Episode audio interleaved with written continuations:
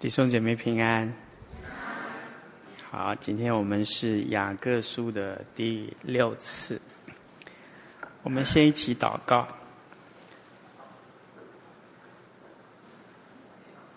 谢谢厚赐与众人的主，也不斥责向你寻求的上帝。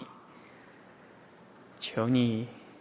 再一次照着你的话，赐给我们可以认识你，可以经历我们生命中许多起伏、许多试炼所需要的智慧、真道、话语、律法。求上帝，你的恩典坚固我们微小的信心。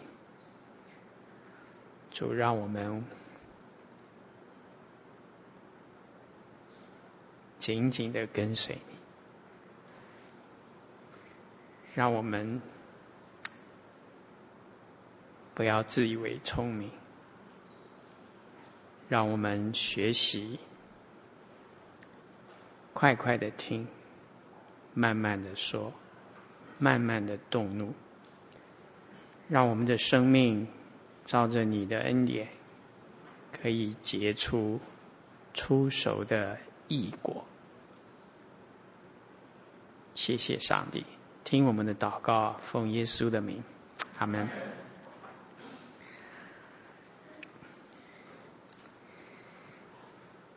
今天是第六次，今天我们主要要分享的经文是在第四章。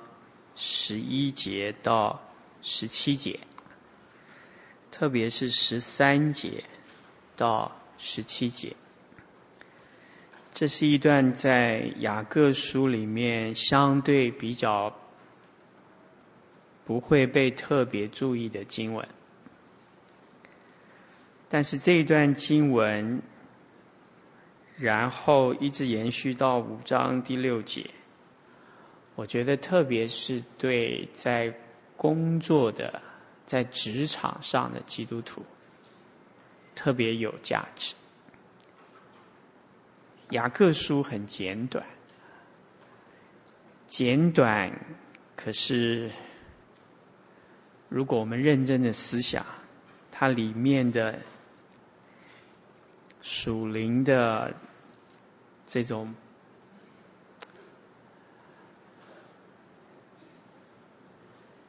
属灵的意涵啊，非常的深啊，非常的丰富。我们进入这个经文之前，我们也介绍两本书。第一本书叫做《永守真道》，这一本是今年四月份才出的。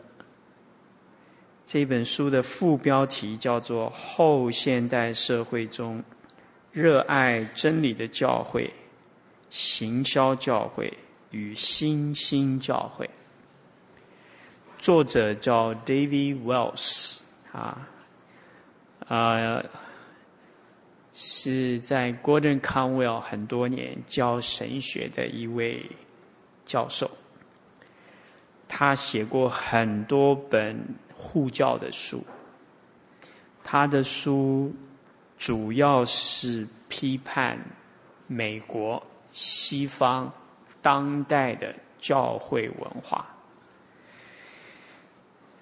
啊，这本书啊，怎么讲呢？就是作者对他的对他的想法，对他的信仰。他对教会很多的问题，他有他自己很成型的看法。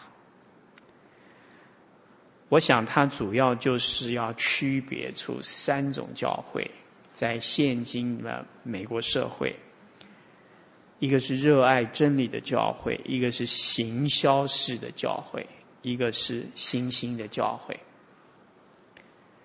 这个作者。经营在改革中的神学非常多年，也对这个文化的观察有非常的自己的看法。我为什么介绍这本书呢？因为这本书跟我们的雅各书有几个地方有关。第一个，他对世俗有很多的看法，嗯，很多的提醒啊。所谓雅各书说，真正的敬虔是保守自己，不沾染世俗。他也指名道姓的讲一些教会就是。沾染世俗，大概就这个意思。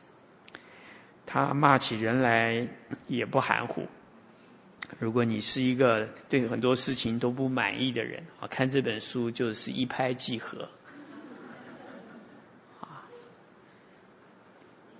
他这个写啊、看啊、讲的口气呢，哎，因为他年纪大一点啊，就跟唐崇荣牧师很像。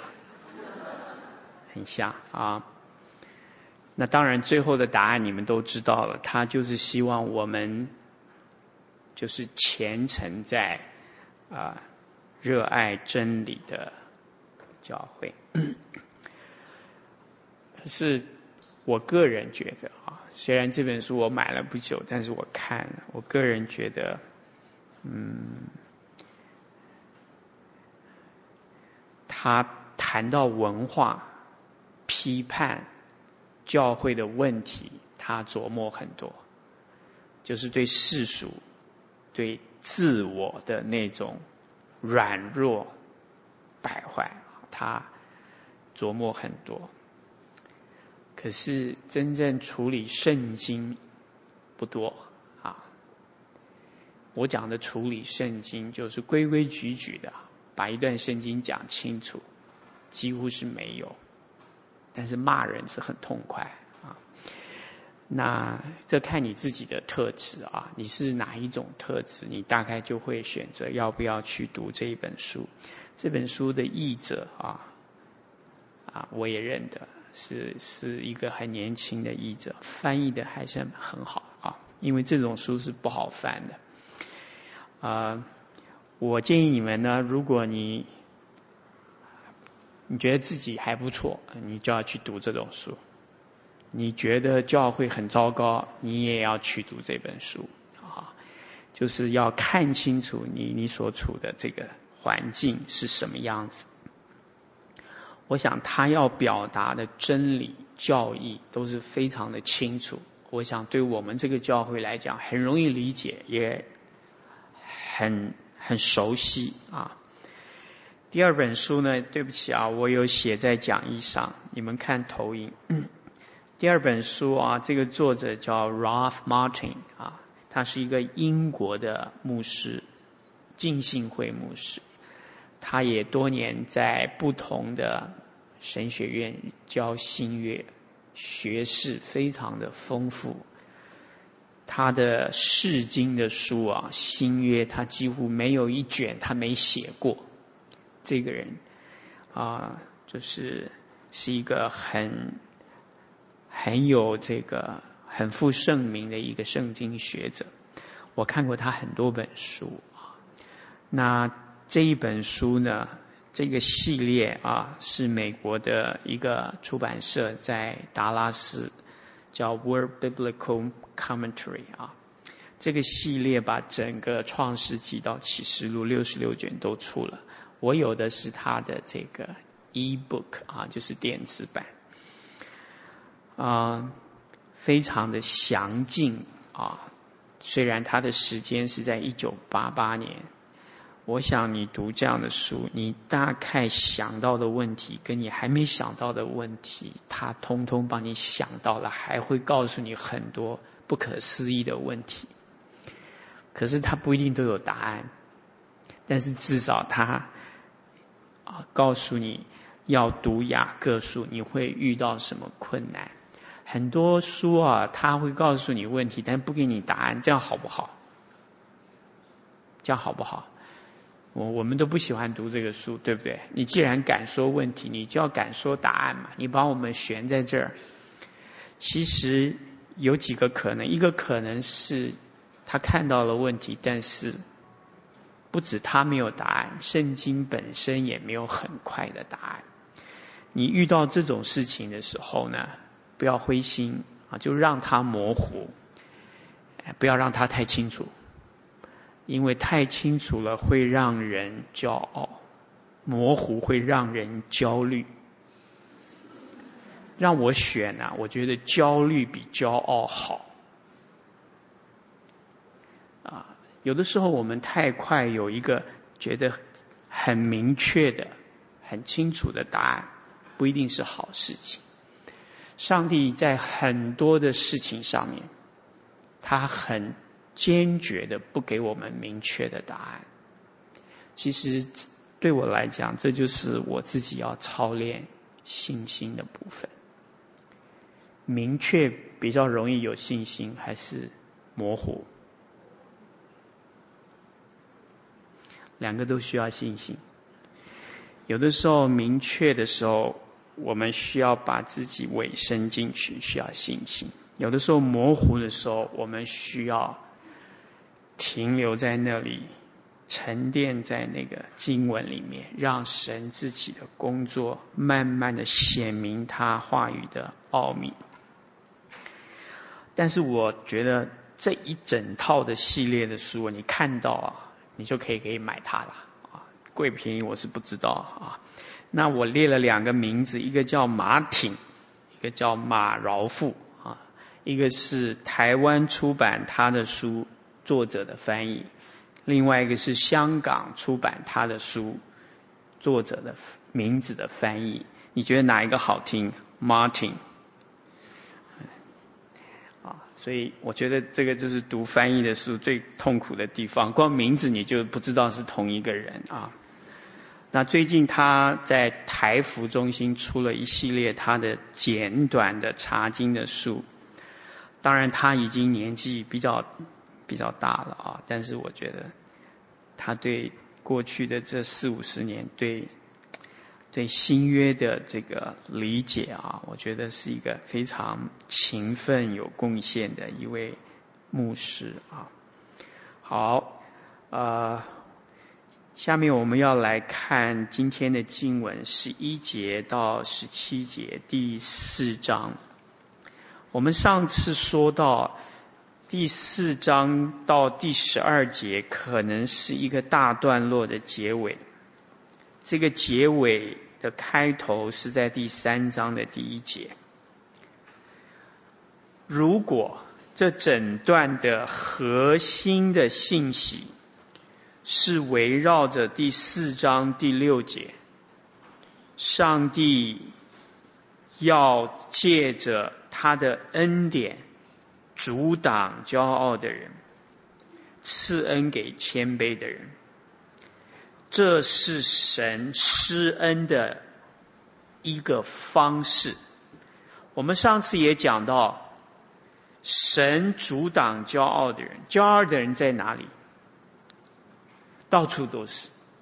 谦卑的人在哪里？就是被神阻挡到他再也不敢骄傲的人。所以没有天生谦卑的人，只有被神挡成。叫谦卑的人，那我们都有幸，神让我们被他阻挡，以至于我们有机会领受更多的恩典。如果这是神工作的一个很重要的方式，那么下面我们上次也讲，他说我们要顺服神。我自己以前的理解，顺服神就顺服神嘛，这有什么了不起呢？就是顺服嘛。我们最大的问题就是不顺服嘛。这就是我们读圣经的缺乏耐心啊。如果你把第四章第六节跟第七节放在一起读，这个关键在你先觉得你是骄傲的人还是谦卑的人。第七节的顺服神就有不同的读法。啊，如果你觉得你是谦卑的人，你要顺服神，做一个谦卑的人，这个应该没有太大的问题，对不对？可问题是你，你很难得是一个谦卑的人，对不对？所以当神施恩阻挡你的时候，你要做什么？顺服。这样听懂吗？顺服平常用不到的，什么时候顺服最常用到？就是你觉得上帝在阻挡你的时候，上帝兴起一些对你不大友善的环境和人，好像成为你的拦阻的时候，这个时候看你是不是顺服。而你这个时候如果选择顺服在上帝加在你身上的阻挡，因为这是帮助我们自洁，帮助我们自卑，帮助我们亲近神，我们就要顺服下来。因为你有这样的看见，所以你会夸口，在这个过程里面，因为你知道是上帝施恩的过程，必然会产生的一些现象。那下面，当你顺服在神对你的阻挡，要对付你的骄傲的时候，他说：“勿要抵挡魔鬼。”魔鬼在哪里？第六节，这里有两个阻挡啊。神阻挡什么人？骄傲的人。第七节，勿要。抵挡魔鬼，魔鬼在哪里？我上次说啊，到处都是鬼，我不是骗你的。其实鬼不用赶，因为鬼多到你没办法赶。鬼在哪里？鬼在你身上。什么鬼呢？有一个鬼是随时随地都在，就是什么？骄傲。其实，上帝施恩阻挡骄傲的人，其实是要帮助你抵挡魔鬼借着你的骄傲要做的工作。所以要注意看自己身上属鬼魔的工作。鬼魔最容易介入的一个窗口，就是骄傲。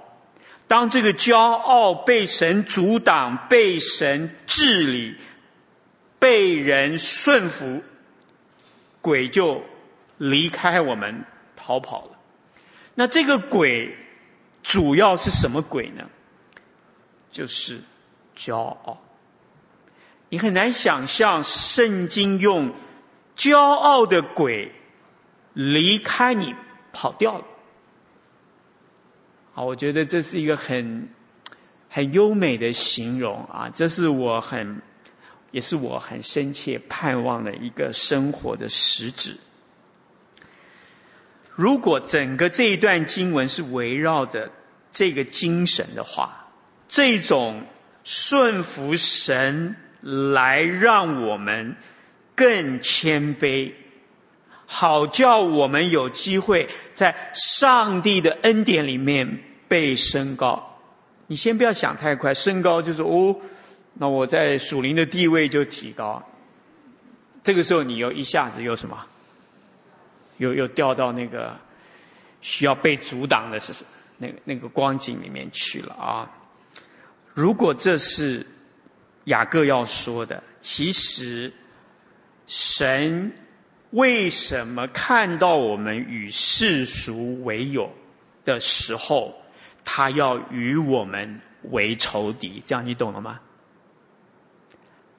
因为只有在那个当下，暂时把我们当成仇敌，他才有办法把我们身上在沾染世俗里面所兴起的一些他不能使用的东西，让他离开我们。感谢主啊，这真的是一个很真实的工作，也是一个很深刻的工作。所以，当上帝阻挡我们的时候，圣经说第九节：“你们要愁苦、悲哀、哭泣。”我们上次有提到，上次提到说，这是一个悔改，也是一个在神面前的翻转。我们常常以为上帝赐给我们所喜悦的事，这是一个美事。可是美事太多太久，在我们身上，慢慢的会变成另外一种拦阻我们跟上帝能够更亲近的东西。那个时候，上帝又要施恩了。上帝施恩的办法就是再来什么，给你阻挡一下。所以这个时候的愁苦、悲哀、哭泣，其实它也暗示了一个真正被神对付骄傲的人，他会有的一种情绪，会不会？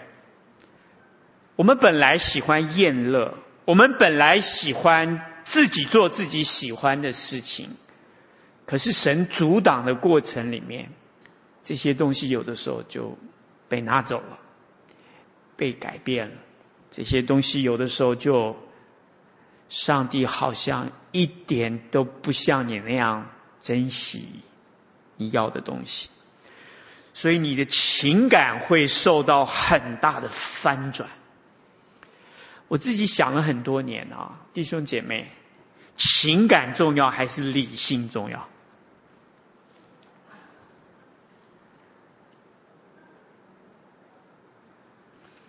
我这样讲好了，你如果要准备进入婚姻或谈恋爱，请问你，你要用高度的理性，还是要用丰富的情感？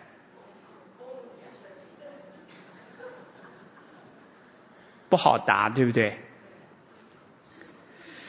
圣经有一句话啊，这是主耶稣讲的，他说：“当尽心、尽性、尽意、尽力。”爱足你的神，其次要爱邻舍如同自己，这就是最大的诫命。尽心啊，with all your heart，来了啊，心是什么？翻转你的情感。我觉得信耶稣在我身上慢慢发生一个结果，就是。我的喜怒哀乐的那个 pattern，那个模式，慢慢的改变了。以前我会很悲伤的事情，我现在不会了。以前我不会喜乐的事情，我现在会喜乐了。就是说，上帝不止调整我的 mind，就是敬意爱主你的神。那个意这个字，就是 with all your mind。上帝要翻转我们的思想，也要翻转我们的情感，也要翻转我们的灵性，也要翻转我们的身体，我们的力量。所以每一个地方你都不要忽略它，因为全部都要用上。但是他在这里，我想他主要要提醒我们：当神阻挡人的时候。你喜欢也好，你不喜欢也好，你的情感必然遭到很大的翻转。从暂时来看，那是一个很不好受的过程。可是这个过程就是上帝的作为。如果我们的情感不能被神翻转，我觉得我们的情感就是私欲，很危险的，很危险的。那么走到这里，你就会发现第三章一节到四章十节，其实他要表达的是，我们至少在话语上，我们在我们的私欲上，我们要学会不要让它成为魔鬼可以继续驾驭我们的一个地方。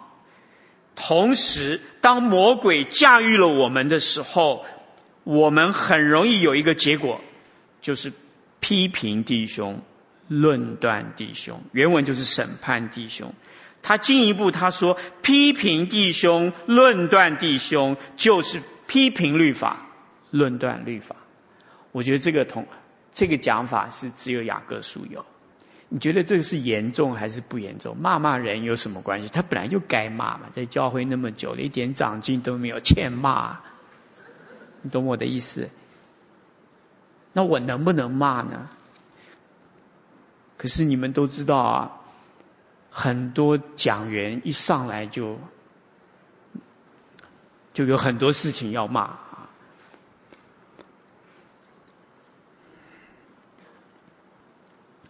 我自己慢慢学啊，特别是在教会里面服侍。你告诉我，骂人简单还是称赞人比较简单？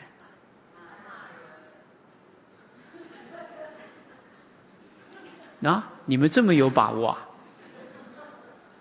看对象。那么不骂人也不称赞人，简不简单？也要看对象，所以我们常常，如果我们的灵性控制不好，我们身边的弟兄姐妹就要遭殃，对不对？我们最亲近的家人就要遭殃，对不对？好了，圣经说不要往这里走。因为往这里走，你第一个会碰到的，你过不去的。他说，你这样做的时候，你就在审判律法。哪一条律法？我们在第二章说过，有一条至尊的律法，那条律法出现在利未记十九章，叫做第二章的第七节，要爱邻舍如同自己。意思就是说，这个至尊的律法，其实让我们在骂人的时候，让我们在骂上帝的话语的时候，或者是说我们不甩上帝的话，我们继续照自己的意思骂的时候，其实你要碰到一条律法，你很不容易过去。这条律法叫什么？爱邻舍如同自己。很多人说，那怎么办呢？就这样大家和稀泥吗？就姑息养奸吗？你告诉我，姑息是不是一定会养奸？看人，有的人姑息他真的很奸，但是有的人姑息他就什么？他就翻转了啊！这个我不敢讲，一定是怎么样。可是回到这个经文，这个经文其实要告诉我们，骄傲有一个方向是伤害你周遭的人。伤害你周遭的人，如果他们是信上帝的人，你在相当的程度上你会撞击到他的信心。当你撞击到他的信心，你不会收，只会放的时候，其实你的责任很难评估。你同意吗？就好像一颗石头丢到那个池中央，那个涟漪会有几个涟漪啊？理论上是无限。那么因此我们要学习，好像舌头被马的那个脚环勒住一样，你这样才能够勒住你的身体。这样子，第四章一开始，争战斗殴就会开始降低。我要表达的是，我们要勒住自己的身体，因为不勒住自己的身体，第一个方向就是会伤害别人。这个啊，没有什么了不起。第四章十二节。可是圣经讲了一句话，这是雅各说的。他说：“我们的神啊，只有一位，这一位神是能救人，也能什么灭人。如果你顺着十一节读下来，只会论断弟兄、审判弟兄、批评弟兄，其实你在做一个什么事情？什么事？灭人，destroy。”对不对？你会 destroy 没什么了不起，这个世界上不信主的人比你更会什么？destroy。可是关键是你真的能够 destroy 他吗？你听懂了吗？耶稣说，那个杀身体不能杀灵魂，你不要怕他。问题是我们把他骂到死，他会不会因为你骂死？不会。生命不在你手里，但是你会伤害他。你是等于是一个人家已经砍了三刀，你再给人家偷偷砍一刀跑掉了。这句话很重要啊！我们先要想这个问题。第二个问题，他说：“这个能救人的神也是这一位。”你要想想看，你的舌头啊，你的话语，你的生命，有没有真正挽救过一个人？有没有？我们挽救的人多，还是灭的人多？你告诉我，你每天是在做善事，还是在做恶事啊？哎，圣经为什么会这样表达？他说：“只有这一位神，他可以做好这两件事情。他有能力、有智慧、有充足的资源做这两件事情，其他所有的人都没有。你相信吗？如果你相信，你就没有这两样东西抓在手里。”西方有个卡通，一个胡萝卜，一个什么？一根棍子。看起来我们觉得教小孩也是这样，教学生也是这样，在一个组织里面，我们跟同事相处也是这样，不是这样。因为真正有这两样东西的，只有上帝，只有这一位。这个给我非常大的提醒啊。第十二节下半段，你是谁呀？你有没有注意过这一节圣经？你是谁呀？你老几啊？你以为你谁啊？听懂我要讲的吗？这个是上帝的话啊！你以为你是谁啊？你骂起来的时候好像很很会骂的样，你以为你是谁啊？其实你再深入的想，你会发现。第十二节，他在描写神是可以救人，也可以灭人。那里出现了两个字，叫“能”，对不对？希腊文如果是动词，叫做 “be able to” 啊，或者是 “have power”，就是他才有这个力量，你没有。可是，在十二节一开始设立律法和判断人，原文就是。设立律法和审判的只有一位。其实希腊文的名词是是原文是名词，设立律法叫做赐律法的 lawgiver。第二个叫判断人呢就是 judge，只有一个 one lawgiver and one judge，就是上帝，就是这独一的上帝，他做这两件事情。第一个，他赐下话语。赐下真道，赐下他自己宝贵的这个道。我觉得这个是很少人会注意这个经文啊。为什么呢？审判人这很清楚。你告诉我，如果前面啊设律法、审判是两件事，后面救人跟灭人是两件事。你告诉我，审判比较跟哪一件事情连在一起？灭人。那么赐下神的话语，主要是跟哪一件事情连在一起？救人。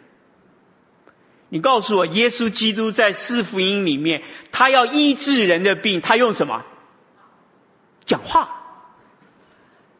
他不需要做法，他不需要设坛，他不需要道具，他就是说话。当他的话出来，人就好了，对不对？而且是可以跨越时空的，因为太初有道，神说要有光，就有了光。这是基督教最特别的地方。基督教没有那么复杂，基督教所有的能力在神的话语上面。上帝用话语救人，也用话语审判人，对不对？好了，那么如果我们要能救人，或者我们要学习像上帝一样，可以帮助人，可以不要去伤害人，我们要管好什么？你的话，你告诉我，你的话是不是常常溜掉？你为什么会溜掉？你是故意的，还是不小心的，还是哪一个？不小心的不多啦，都是故意的。有的时候是故意不小心溜掉的，有没有？有人很坏的，你不相信吗？所以呢，如果你更认识神，你更认识自己话语，神话语跟我们这个话语。带来对这个世界的影响，那么因此这个世俗如果要沾染你，或者是你要保守自己不要被沾染，其实有一个窗口，那个窗口是什么？说话。所以电视不要看太多，有没有道理？要看没有关系，把声音关掉，杀伤力可以打七折。这样听懂了？我讲是真的，很少人会注意这个话语的问题。可是话语其实在整个圣经是一个最关键。因此我自己有一个猜想：十二节，其实神赐下真道、话语、律法，其实是要干什么？他最主要的目的是要救人的灵魂。第一章的二十一节。存温柔的心，领受那所栽种的道，就是能救你们灵魂的道。我非常有把握，上帝是用道救我们。上帝向我们说话，赦免我们了，我们就什么？赦免我们。上帝叫摊子起来，就起来了。上帝叫海水分开，海水就分开了。所以我们最需要学习的，上帝给了我们一个最真实、最明显的一个一个 feel，就是我们的话语。耶稣说：“人心里所充满的，什么口里就说出来。”其实人的心里有时候连自己都掌握不住，对不对？但是有一个最简单的办法，就是看你说出什么话，那就是你。你说我没有那个意思，就是你。你说我没有那个意思，你就是那个意思，以说出来的为准，这样听懂了吗？说出来的比较像你，你里面在想什么？现在想什么？等一下想什么？Who cares？你自己都在变，你自己会变成什么样？你自己也不知道。但是你讲出来的话，就会被上帝将来在审判的时候，照着我们所说的一切话定我们的罪。这都是圣经的讲。你看啊，法利赛人跟文士、祭司长天天跟在耶稣的后面，要抓他的什么画饼？他知道神的儿子如果要绊倒他，第一个在哪里？话语上。所以你不要轻看话语，你不要轻看神口里所出的一切话，然后你不要疏忽你自己的话。也不要疏忽别人的话。当你学会在话语上用话语来勒住自己的心，勒住自己的全身，然后让自己不要成为周遭人的伤害，以至于去成为帮助别人更加远离神的那一个人的话，下面一种。一种表达的方式，它不是伤害人。十三节到十七节，十三节到十七节啊，他的表达的态度，就是说有一种人啊，他的生活的方式，他的思考的方式，他工作他他的这个呃做事的方式，他有一个很独特的风格。这个风格不一定会伤害别人，但是。绝对不让步，有没有遇到这样的人？就是我的意思，照我的意思，我不伤害你，你也不要来碰我，但我就要这样，怎么样？这样的人多还是少？越来越多。这个是世界的专利，这个世界越来越会养这样的人。现在在消费的品味有没有？穿着要有个性，对不对？这个适可而止哦。这个再走下去就是不这样不行，不这样不行，其实是另外一种要被上帝什么阻挡的一个对象。第十三节到十七节，其实我先把他的经文啊稍微梳理一下。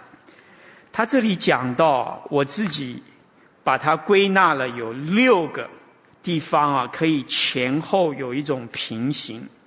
譬如说第十三节的第一个字，那个字怎么念啊？我也不知道啊，我听说念瞎。瞎是什么意思啊？阿哉，这个就是读圣经的痛苦啊！这个希腊文翻出来是两个字，叫 “come now”。啊，“come now” 怎么翻呢？阿哉，我觉得有的文字啊是只能体会，你很难百分之百把它翻出来。啊，我想它是一个语气词啊，有人翻成 “behold” 啊，看呐。啊这也是一种翻法，但是我觉得不管你怎么翻，它意思都都是有一些我们可以再去想象的空间。但是它这个里面有一个字啊，叫做 now，对不对？那么十三节有一个 now，十六节的前两个字，现今你们竟引张狂夸口。其实十三节你们有话说。呵呵，你们有话说，居然这样子说。后面说，你知道现在你们这样讲就是什么？以张狂夸口。我们有的时候对十三节，我们不会像雅各这样想说，说这样一句话有什么了不起？你不要小题大做。啊、你知道我们。以前啊，念书的时候会玩一个游戏。后来我自己服兵役的时候，居然啊有一次我们下基地啊，就是真正的演习的时候，也来了这么一件事。那件事就是，你知道我们在做学生的时候，就是一长串的人，譬如说十个、十几、二十个，然后第一个说一句话给第二个听，有没有？不能让第三个以后的知道，然后第二个跟第三个说，一路说，然后第一个说的跟最后一个说的永远是什么？不一样的啊！这个是正常还是不正常？正常。可是有一次我服兵役的时候，我们有一次演习，演习的时候那个测验官就给我们出了一个这样的一个问题，他说，有一个任务。要交给这个人去做，好，告诉他任务是什么。好，这个人听懂了没有？听懂了。好了，这个人正要去做的时候，啊，等一下，你现在的任务是去找另外一个人，告诉他你要去做的任务，叫他去做，意意思一样嘛？啊，这样弄了弄了十几个，结果那个第十几个就去做了，以那个人做的成为我们这一次测验的成绩。我的天哪！本来是要去抓一个人，结果去放一只鸟，这个太离谱了。可是，这就是我们，你知道这里面最大的问题是什么？每一个人都照自己的意思去听上一个人的话，每一个人的意思加上每一个人的意思。就会变成不知道是什么意思。你觉得自己的意思靠不靠得住？靠不住。而且啊，只要多讲几次，一定走样。圣经在这里说，他说：“其实你们这样的话，你们不觉得，但我现在告诉你，这个话本身是什么意思。”第十三节说：“你们现在有人这么说。”十五节他说：“可是你们真正应该这么说。”我觉得雅各，你初看起来他好像在教小学生呢，对不对？我怎么说话，我自己清楚还是你比较清楚？而且前面说你们已经这样说了，后面说你们应该那样说。我觉得这是一个很好的一个教导啊。第三个是，你们说第十三节话的时候，十四节其实你们根本不知道你们在说什么。我觉得这个很有趣啊！我们常常都是我们已经说完了、做完了，其实上帝说你根本不知道你自己在说什么、做什么，有没有这样的事？你不认识上帝，你不会这么想的，你不会这么想的。其实，你说你明天要去哪里做生意，一年赚钱，其实明天是什么，你不知道。其实你这个人真正要什么，该要什么，你也不知道。但是我管你知不知道，我就是要，我去要，而且我要了一年，而且我说不定要到了，怎么样？我赚到了，怎么样？嗯，你看到没有？我觉得啊，也圣经并没有说你怎么样，他也没有说你不要怎么样，他只是说你要换一个方式来说，因为换一个方式说的意思就是你要换一个方式去理解，换一个方式去感受，去认识上帝怎么看你现在想的事情。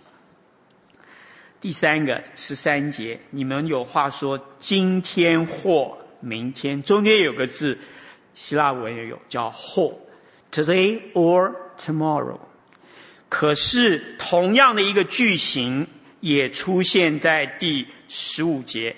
你们只当说主若愿意，我们就可以活着，也可以做这或做那。Do this or do that。啊，这个词句啊，又表现出一个平行，这又怎么样呢？你告诉我，我今天要去，我明天要去，谁决定？我决定啊，schedule 谁定？我自己定啊。可是上帝说，时间的事情你要再想一想。等一下你要做这或做那，我们等一下还会再来讨论。然后第五个，他说：你们这样夸口，十三节这样夸口是恶的。雅各就直接把我们的话语，我们的。行为定了一个价值的判断，恶的。他说这个是恶的，那么你们要做什么呢？第十七节，你们若知道行什么善，我们需要去知道善，而且呢，要去把它行出来。你看，善跟恶又平行对立起来。还有一个，你们可能没有注意啊，这个英文就很清楚，希腊文更清楚啊。他说：“生命的本质是什么？你们原来十四节是一片云雾出现少时就不见了。这个出现啊，英文叫 appeal，这个不见了叫 disappear，这是不是很容易懂啊？希腊文也是这样，disappear 前面加一个否定的一个字字头就。”出现、消失啊，就是这样一个。你看啊，短短的只有五节圣经啊，其实它有点像这个李白啊跟杜甫写的诗一样，一一个字都很难改，因为是千锤百炼。我觉得有智慧的人啊，真的是这样。我相信他的意思很丰富，他表达的时候也很简洁，他的目的不是他说不清楚。他的目的是，他要用很少的话说很多的意思，而且有很多的意思是要你体会到了，你就更深的知道他这个话是什么意思。你知道诗篇有一句啊，他说耶和华的话，好像炼净的银子，炼几次？七次，七次。这个给我一些很重要的提醒啊！啊，我有机会啊，你知道，常常有，哎，不能说常常有机会，就是跟人家分享圣经啊。同样的一段圣经，你猜猜看，我要讲几次才会讲的到位？一次是绝对不可能，所以第一次听我讲的人都比较辛苦，也比较可怜。可问题是你不知道是不是第一次，要几次？照圣经的话要七次，可是有没有机会一段圣经讲七次呢？不容易，不容易啊！但是我的意思是要，其实神的话需要经历它，思想它，再经历它，再思想它。神的话经得起我们这种反复的思想跟经历，最后慢慢的杂质滤掉了，嗯，那个意思就出来了，那个就不会差太远了。所以不要觉得自己读圣经一读就懂啊！我觉得一读就懂的人最容易是不懂，这个是大家都会遇到的事情。好，它有这么多的平行出现在这五节的经文里面。那么下面我要试着就这五节的经文啊，来跟你们做一些经文的分析和诠释。你们可以看到我们这次的雅各书啊，我也在学，你们也在学啊。我不是很熟悉你们听雅各书的那个节奏啊。所以我在慢慢的讲，慢慢的在摸索。你们也不知道我会怎么讲，所以你们也边听边适应啊，这个很正常。可是我慢慢越讲越细，你有没有注意？这是故意的啊，因为很多人习惯听什么大道，我喜欢进窄门。啊，我觉得我们。要习惯大的也听，然后呢，窄的也听。要慢慢的让自己可以放，也可以收。话语，你告诉我，最了不起的话语几个字？一个字叫什么？叫 God，对吧？多年以前啊，我读过一首诗，是。是美国的诗人写的。这位美国的诗人，他在 John Hopkins 教英国文学。他写了一首诗，这首诗得到美国的首奖，就是第一奖。那个诗，你知道英国的诗、美国的诗、英文的诗跟中文的诗是一样的，它有有的是有格律的啊，就是我们有七言啊、五言啊、绝句啊、律。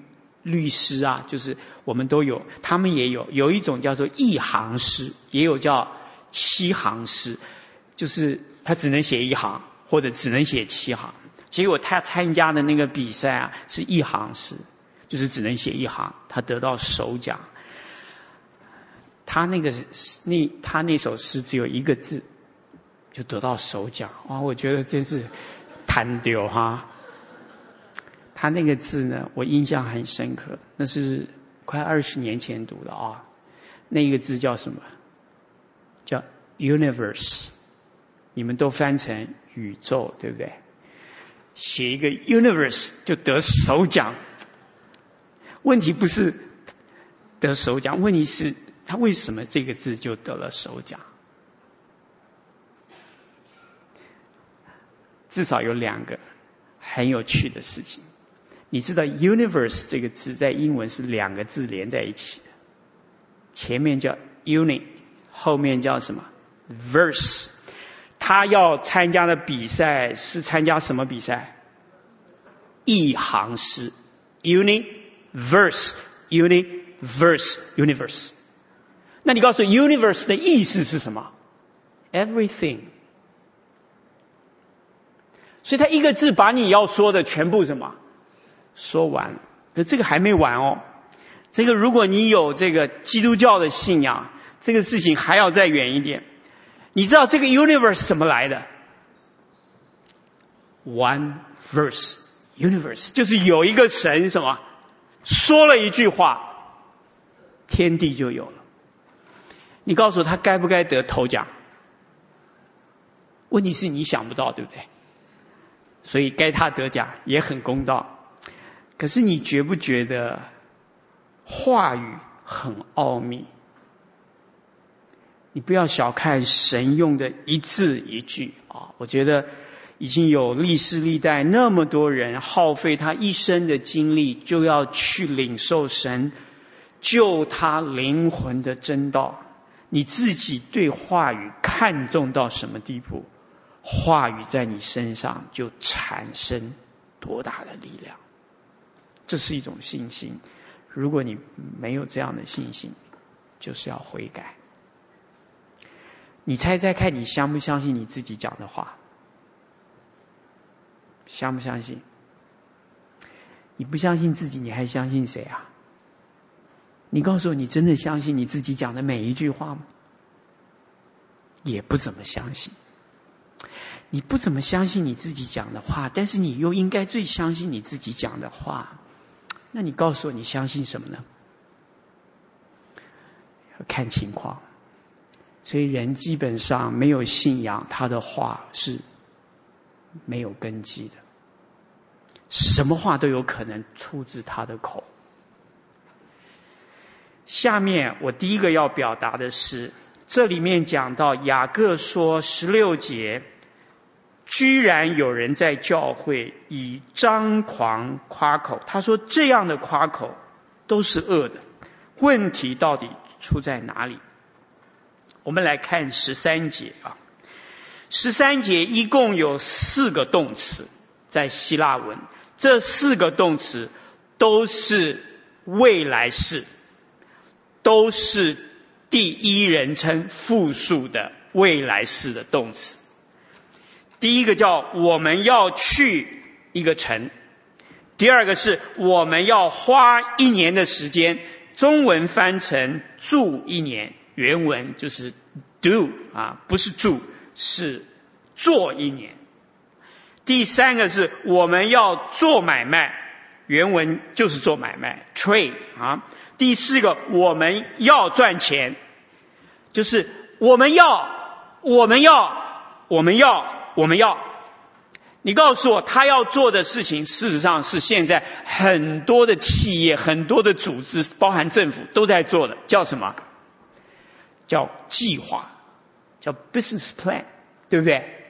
我要做一个计划，我今年要做什么？预算要做什么？我要到哪里去做？怎么做可以得到什么样的结果？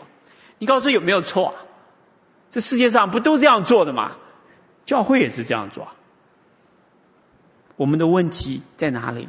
为什么他敢一针见血的说这是一个问题？这是一个夸口，这是一个张狂？我觉得雅各的智慧。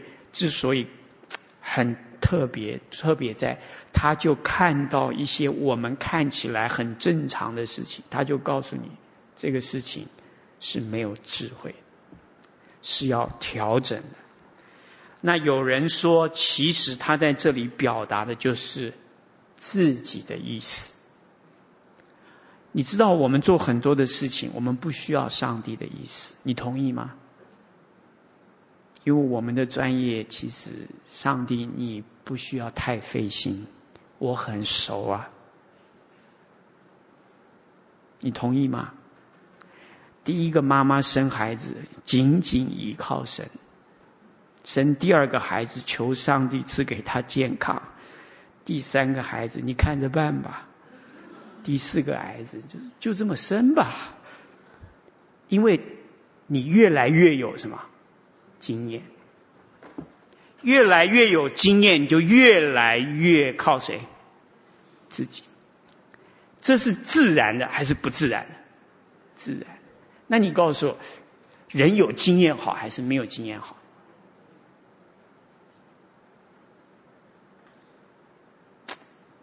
所以这是一个很要很小心的事情。这是第一件事啊。第二件事情。他在这里讲，我们要去一个地方。我小时候啊，读那个那个中国的这个古的东西叫“十年一觉扬州梦”，有吗？诗有这么一句。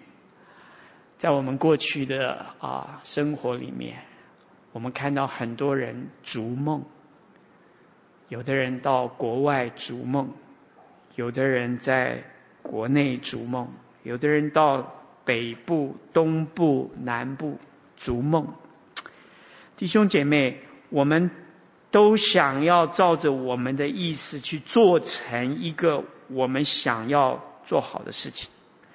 这个本身啊，看起来没有太大的问题。十五节，可是他对照的那一组，一开始却说：“主若愿意。”啊，这个等一下我们会说。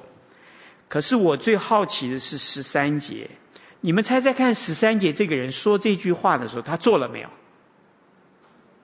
他去了没有？去了没有？去了没有？还没有去。那他说完这个话。他去了没有？他希望照着这个话去，对不对？假设他是二零零八年说的，他二零一零年应该什么？应该赚到钱回来了。你猜他赚到没有？你怎么知道没有？我告诉你，我认识很多会赚钱的人，都是这个样子，十个有十个。这个做生意啊，要非常的精明。什么叫精明？我只管我，我要的要到了，其他我不管了，是不是这样？所以啊，要做生意人最难的不是不是头脑快，要心狠。懂我的意思？有很多人不适合做生意，不是你不聪明，是你什么？你不够坏。就是要拿自己不要给人家的时候，就要要又快又狠，放进来就走了，不要有丝毫的怜悯，你有吗？我不是说做生意都要这样啊，但是我是要告诉你，很多做生意的人都有这个特质，很独断，有没有？很相信自己，很担心别人，这个答案就是这样。可是当他做这件事情、想这件事情的时候，十四节雅各说：“你有两个问题，其实你不知道，你就做了。第一个，你不知道你的将来，可是你在把你这个人的资源、生命、智慧投注在一个将来，对不对？那你的将来是不是就在你的手里？”他说：“这个你不知道。”哇，我觉得他为什么说的这么有把握？不知道，怎么会不知道？根据过去，我身体还不错，我脑子也还不错，我我各方面的关系经验也都不错。我相信给我一年的时间，我可以做成什么什么什么样子。你同意吗？这个听起来没有上帝，不信上帝，没有智慧的人，答案是肯定的。可是圣经在这里讲啊。你要知道将来，你必须要考虑两个将来，你不是只有一个将来。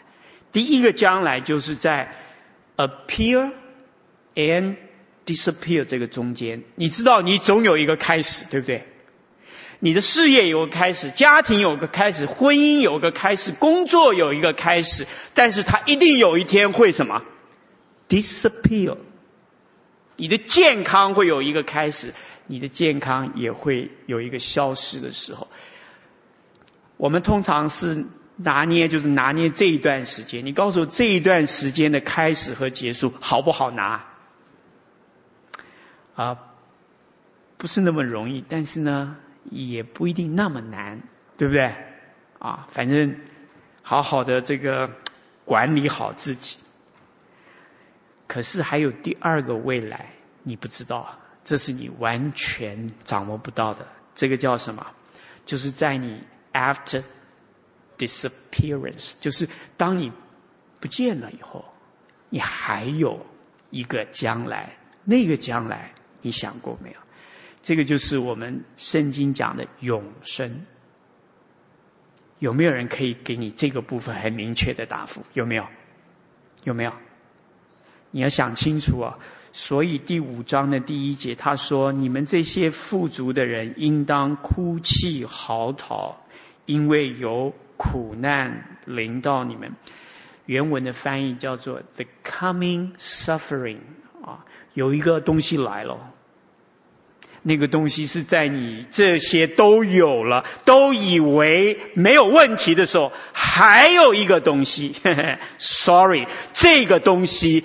不是明天、今天，也不是这个城那个城，也不是做一年、做两年，也不是赚钱不赚钱。这个东西一来，什么都没有了。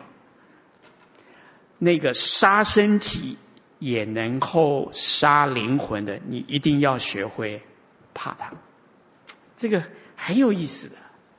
我们通常最高的智慧只能够想第一个未来，控制第一个未来。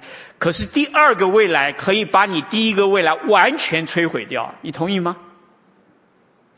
你不需要有太高的智慧，当你相信了主，你就知道这件事情必然发生。当这件事情必然发生的时候，你的将来比你想象的要简单，要明确。其实基督徒经营自己这一生啊，其实是在用第二个将来经营第一个将来，对不对？对不对？这是我们最特别的地方。所以基督教一定要讲到什么？永生，一定要讲到复活，一定要讲到盼望，一定要讲到耶稣基督。再来，一定要讲到他为我们预备的国，新天新地，因为那个东西清楚了，现在才会清楚，现在想的事情才会清楚，所以我们是用现在这一段时间来经营那个什么，那个将来。好，这是第一个我们要弄清楚的。第二个是生命是什么？十四节问了两个问题。明天如何？你们不知道。第二个，你们的生命是什么？也不知道，因为动词只有一个，就是不知道。你不知道这两个最重要的东西，你居然敢做？你居然还照着自己的意思，很少的知识，很少的智慧，很少的资源，你就这样去做？你告诉我，骄傲的人。是比较大胆还是比较胆子小？他的大胆在哪里？在他无知。所以第二章的第二十节，雅各说：“虚浮的人呐、你愿意知道没有行为的信心是死的吗？”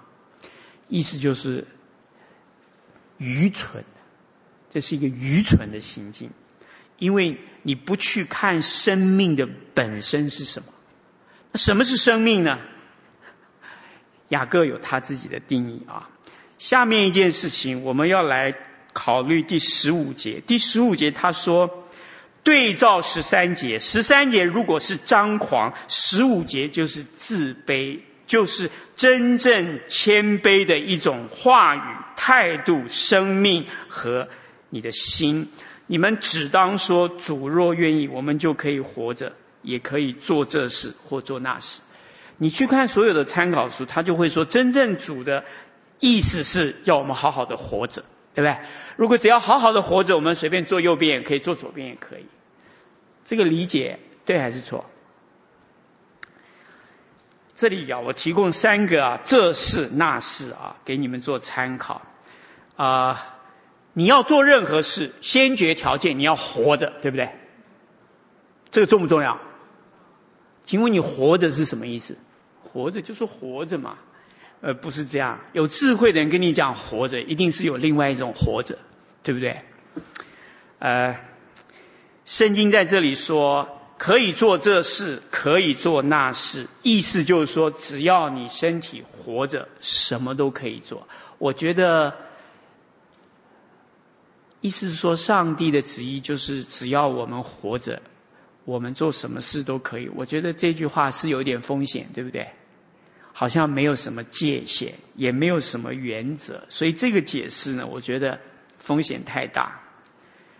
第二个呢，后面讲到十六节，现在你们竟以张狂张狂夸口，凡这样夸口都是恶的。人若知道。行善却不去行，所以我对十五节的这事那事，原文没有事啊，就是 do this or do that，就是没有事，它可以是这，可以那，是事情，也可以不是事情啊。这个中文的表达也很清楚。他说，所以我的第二个猜测是，这或那是指的这一件善，或者是什么那一件善，因为我们要活着去做的，不是没有标准的，而是在神眼中看为善。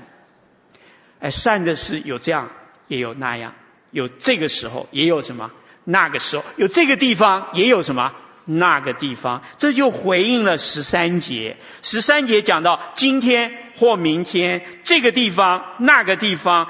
一年或者不到一年，做买卖或不做买卖，赚钱或赔钱，弟兄姐妹，关键不是用十三节来衡量的，关键是用它是不是神眼中看为善啊。神眼中看为善的，什么叫做好呢？至少雅各书有一些线索。我们来看第二章的第八节。第二章的第八节，他说：“经上记着说，要爱邻舍如同自己。你们若全守这至尊的律法，才是好的。”这里有一个好的，对不对？还有全守，这个守原文就是做。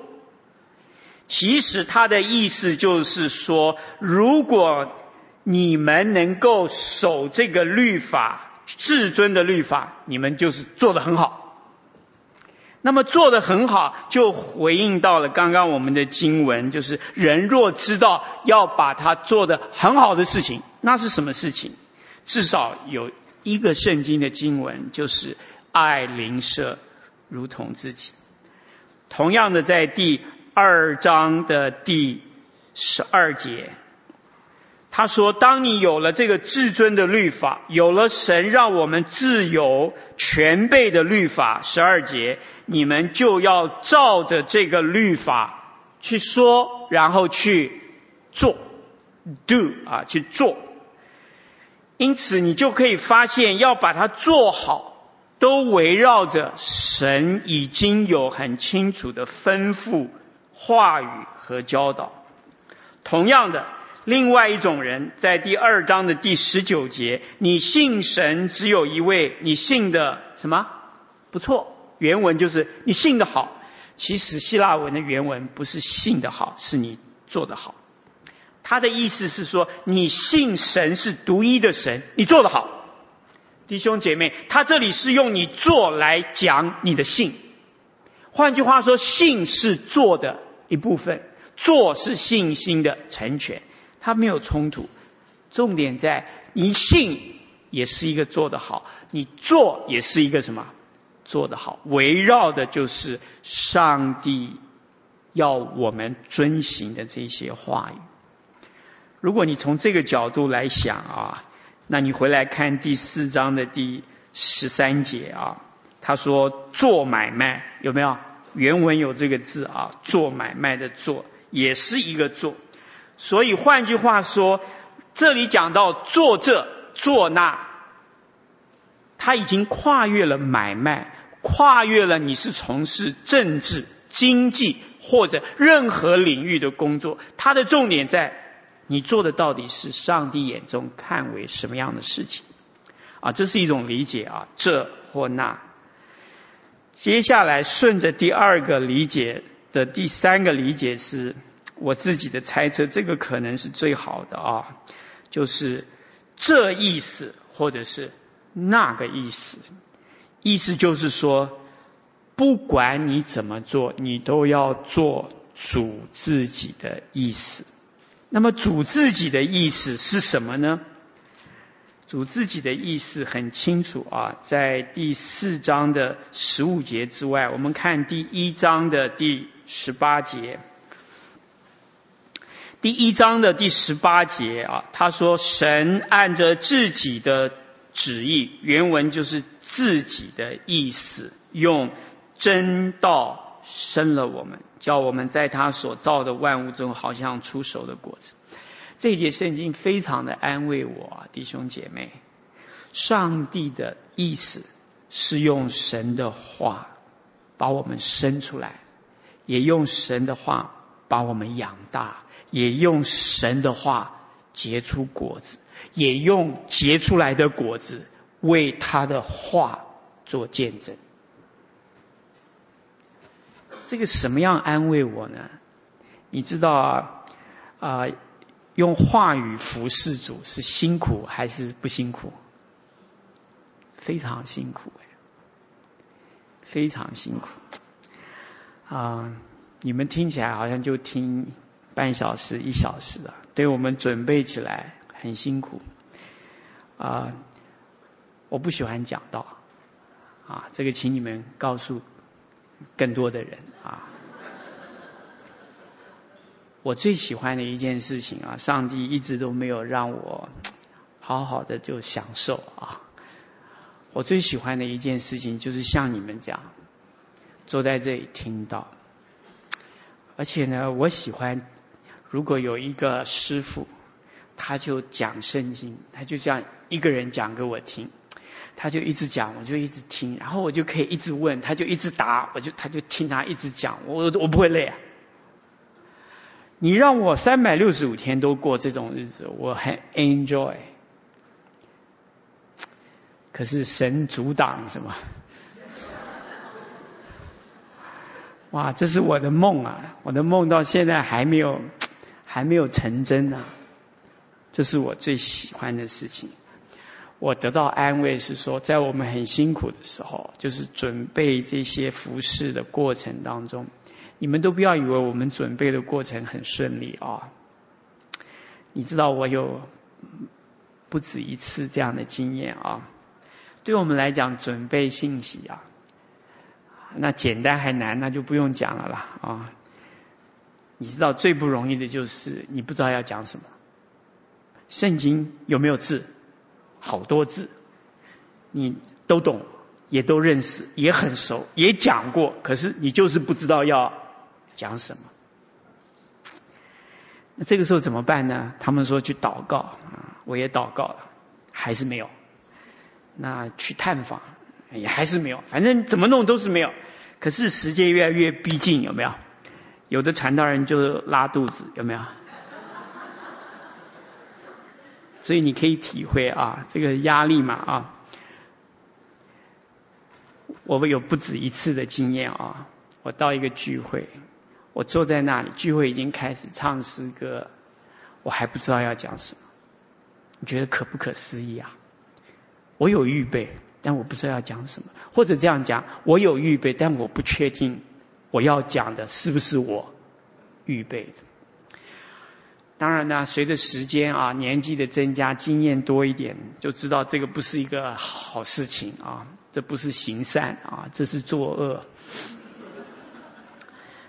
所以就通常就会，我同时会准备，如果没有把握的时候，准备两三个我可以分享的信息，我都准备好了。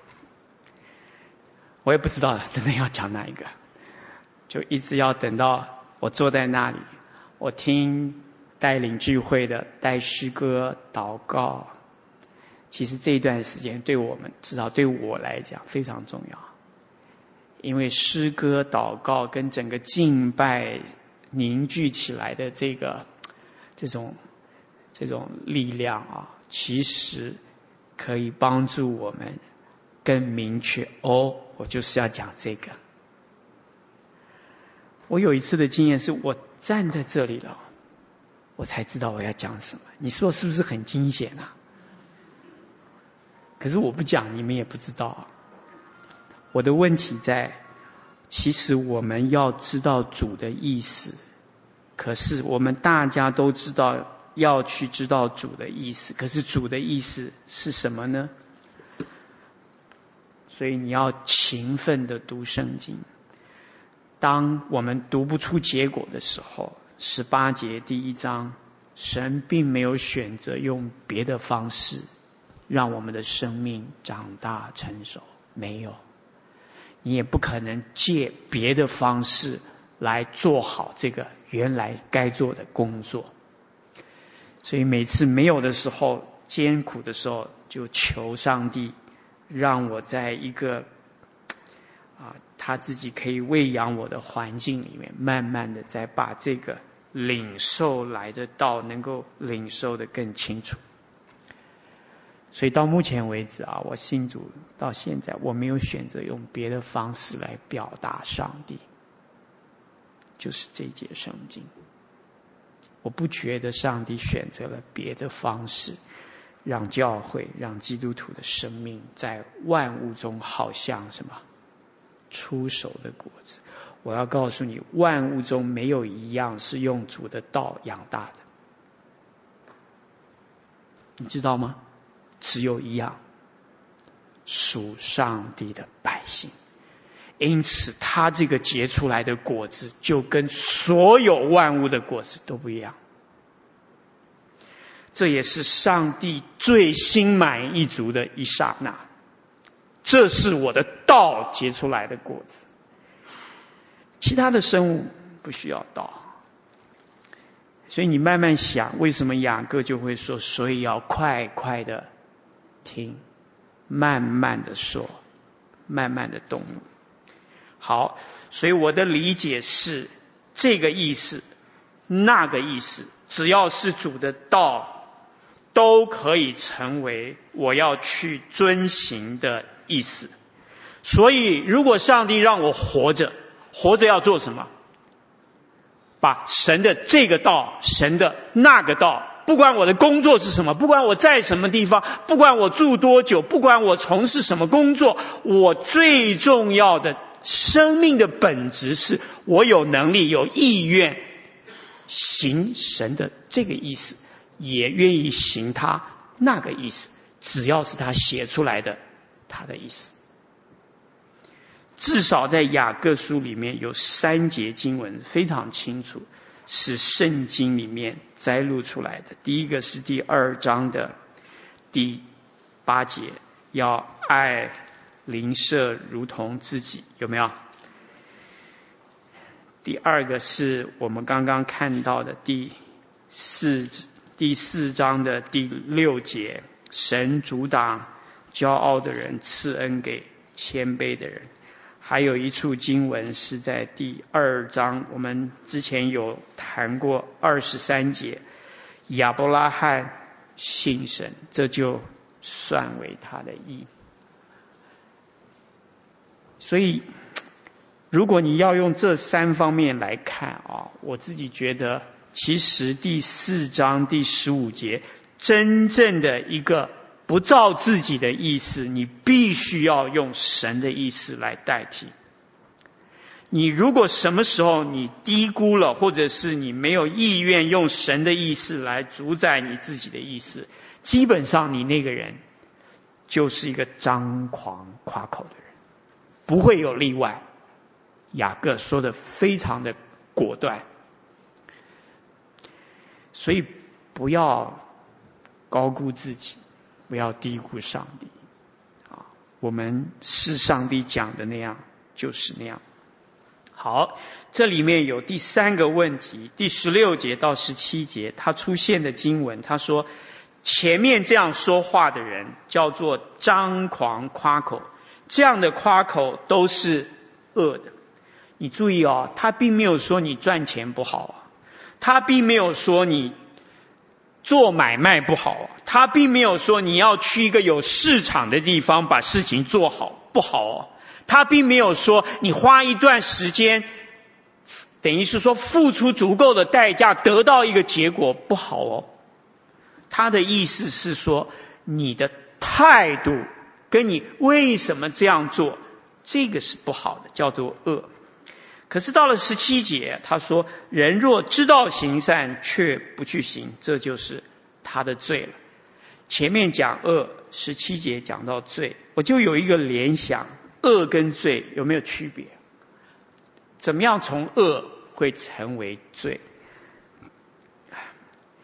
你看啊，十六节他说以张狂夸口，如果十三节这样子说要去做的人，他是。恶的，那么你告诉我，他做的恶，他知不知道自己是恶的？知不知道？十四节，其实明天如何，你们什么？不知道。你们的生命是什么？你们什么？不知道。很多人什么都不知道，但是他已经做完了。有没有这样的人？这个叫身体力行，这个叫务实，这个叫什么？行动派，不像你们这些理论派，有没有这样听过？要小心，上帝的道啊是永恒的，不是你随随便便这样讲就可以讲清楚的。既然他不知道主的意思，对不对？但是他就照着谁的意思？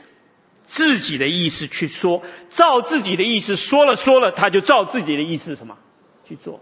人不都是这样吗？你不知道主的意思能不能做？当然可以做。那么多不信主的人能不能做？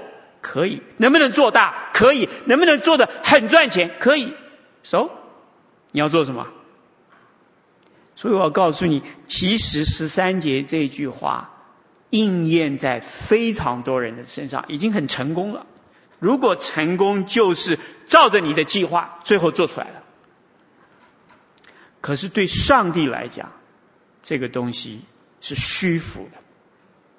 我觉得这个挑战很大啊，弟兄姐妹，不知道主的意思，照自己的意思去说去做，这个就叫恶。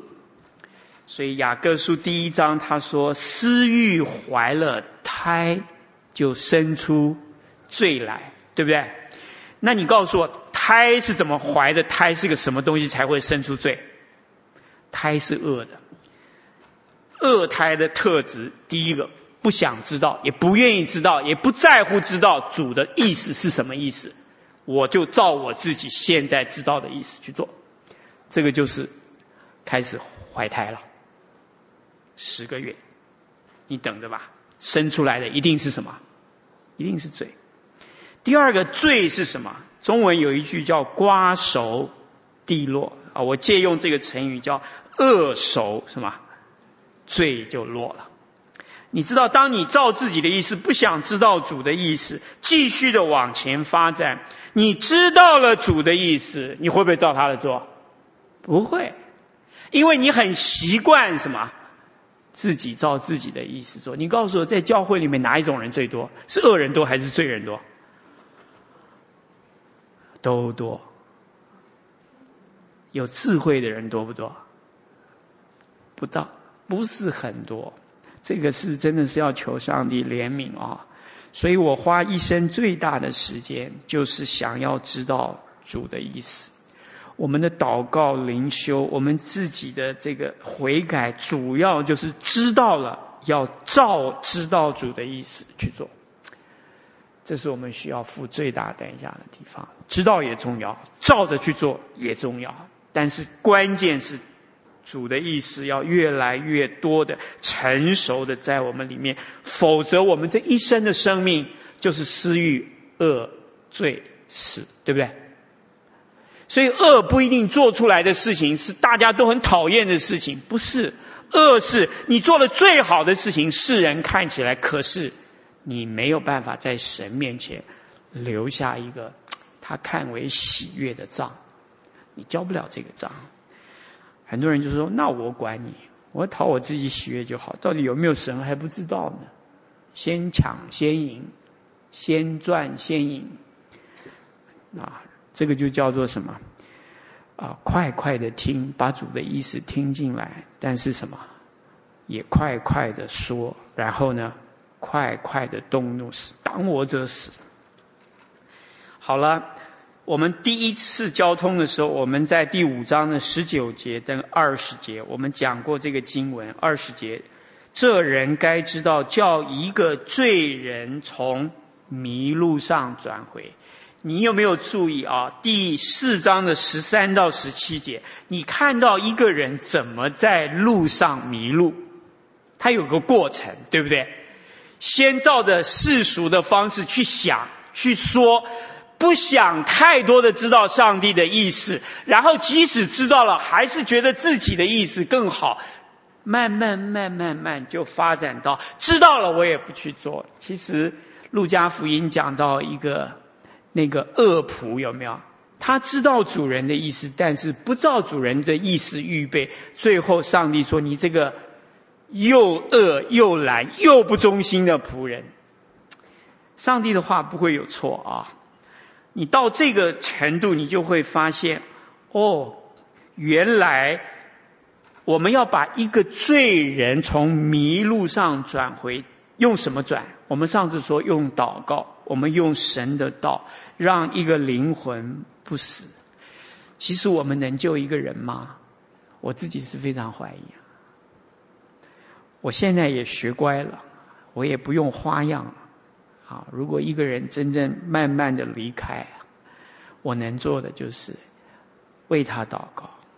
第二个，我把神的道讲给他听，如果他愿意听，我不觉得还有更好的东西可以挽回他，因为你知道他为什么会越走越远的原因，就是他他是尽心尽力尽心尽意爱谁？爱自己。他没有上帝的意思，尽心尽力尽意尽性的爱上帝的意思。所以你不要太天真。他的问题不在他不聪明，他不知道他自己在做什么。他的问题在什么？他没有主的意思，让他可以驾驭他的身体，让他可以照着上帝的意思，像一个舵。调动整艘大船一样的，在那个风浪里面走过去。那怎么样让一个人转回呢？啊，感谢主啊！一个转回需要转回的人，可能在世界的眼光，他是一个很成功的人。你听懂我的意思吗？所以我总是。鼓励弟兄姐妹啊！上帝如果给你机会把事业做得很好，感谢主。如果你的事业做得没有像这个世界其他的人做得这么好，感谢主。生命的价值，上帝给你时间，其实是要你走过这个风浪，最后你给了他要的东西，结出什么？出手的果子，我可以确定啊，新台币、黄金、美钞是不是出手的果子？这个我确定了。那你要再找别的啊？你说欧元，欧元也不行啊。那么怎么样从一个人怎么样从迷路上回转啊？第四章的第九节，你们要哭泣；第五章的第一节。你们要哭泣嚎啕，我觉得这是有智慧的人啊！你知道你自己，别人看为成功，但是你自己知道你自己，其实你需要翻转。那倒过来，有的人呢，就自夸自己没什么成就，所以他很自在，所以他可以什么？没有很多的牵绊，弟兄姐妹，答案是一样的。出熟的果子，只有从神的意思、神的话里面，在你的生命里面结出来。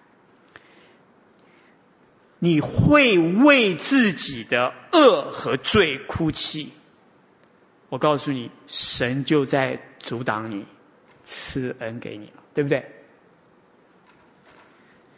第二，圣经在这里第五章的第七节说：“弟兄们，所以你们要忍耐，忍耐什么？如果我们教会有很多十三节、四章十三节这种狠角色，要什么？忍耐，这样听懂了吗？不容易。那如果我们教会有很多第二章的第……啊，第二节啊，穿着肮脏的衣服进来，我们也要什么？忍耐。但是也不要那么天真，因为你要接待他，所以你也穿的比他还要肮脏。弟兄姐妹，真正的接待不是是接待他，但是你是什么样子，你就用你的样子接待他。你不需要穿的比他更脏。如果你要接待一个富人，你不需要带一个比他更大的钻戒，对吧？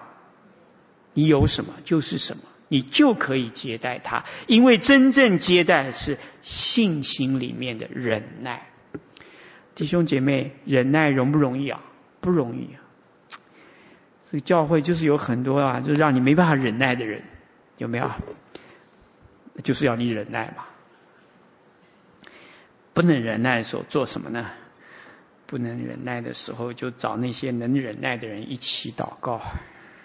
这是圣经的教导啊。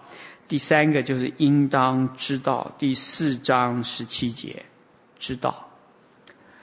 我们应该知道，我们从不知道，我们要。更知道，我们从更知道，就像我们有一次讲的，我们就更不会忘，更不会忘，我们就可以自然的什么，越来越多的遵行我们所信的道。谢谢上帝啊！呃，虽然我们今天只讲了五节，但是至少这五节的经文对我来讲有非常大的啊。影响啊，我也很乐意让主的道影响我这个人啊。我们今天就查到这里。如果你有带导的事项，或者你有问题，你可以在我们座位前面的代祷的那张卡上面用笔写啊，写了以后离开的时候，在门口请你交给主教。好，我们一起祷告。谢谢主赐给我们你的道，谢谢主赐给我们一个从上帝来的判断，谢谢主让我们重新有智慧，能够看见我们自己可能是什么样子。谢谢主也让我们看见这个世界真正想要追求的，和你在我们身上想要追求的。居然有那么大的不同，谢谢主，你并没有教导我们要排斥他们，你也并没有教导我们要排斥自己，你是要教导我们学习那个更谦卑、更靠近主的那一条路。主啊，我为在座的每一位弟兄姐妹祷告，或高或低，都求上帝。让我们行在你的意思里面。我相信你的话没有那么不清楚。求上帝向我们说话。我相信每一句你的话都可以让我们的生命得到成熟的喂养和坚固。感谢上帝，听我们的祷告，奉耶稣的名，阿门。如果你没有留 email 啊。如果你愿意，请你离开的时候，也在我们的助教门口留一个你的 email。如果我们有什么事情，可以通知你。谢谢。